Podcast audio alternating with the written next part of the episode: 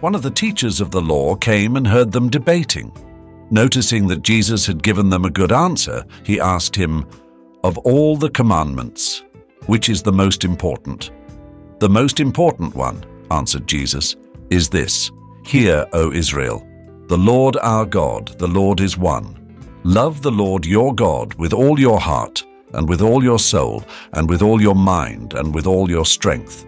The second is this Love your neighbor as yourself. There is no commandment greater than these. Well said, teacher, the man replied. You are right in saying that God is one, and there is no other but Him. To love Him with all your heart, with all your understanding, and with all your strength, and to love your neighbor as yourself is more important than all burnt offerings and sacrifices. When Jesus saw that he had answered wisely, he said to him, You are not far from the kingdom of God. And from then on, no one dared ask him any more questions.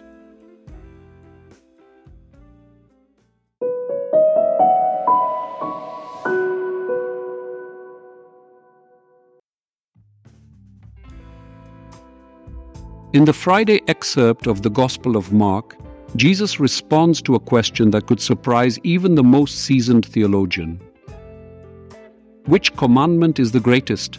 asks a scholar of the law, likely expecting an academic discussion. But Jesus, instead of picking one of the many records on parchments, goes a step further. He points to love towards God and neighbor as the foundation of everything. The Messiah says, Love God with all your heart, with all your soul, with all your mind, and with all your strength. It's like saying, Give it your all, spare no expense. But before we start looking for our life savings, Jesus adds a second commandment, equally important love your neighbor as yourself, or in short, don't be selfish. It's interesting that Jesus places love for one's neighbor on par with love for God.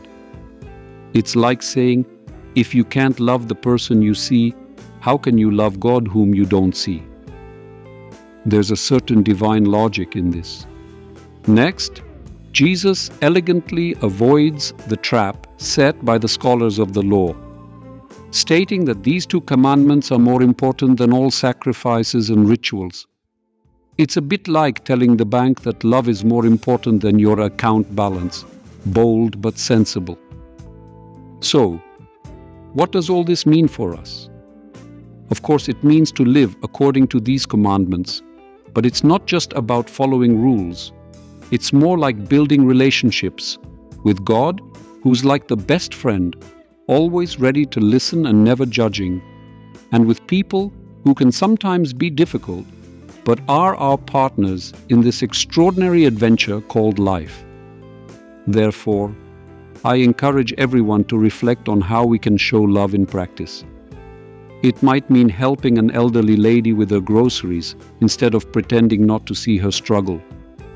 It could be supporting a friend going through a hard time, even if it means hearing the same story for the hundredth time. Or perhaps just a smile and a kind word for someone who needs it. The Gospel of Mark reminds us that at the heart of our faith should be love, both the heavenly and very earthly kind. Let this message motivate us to build a community every day that is caring, compassionate, and full of understanding. Amen.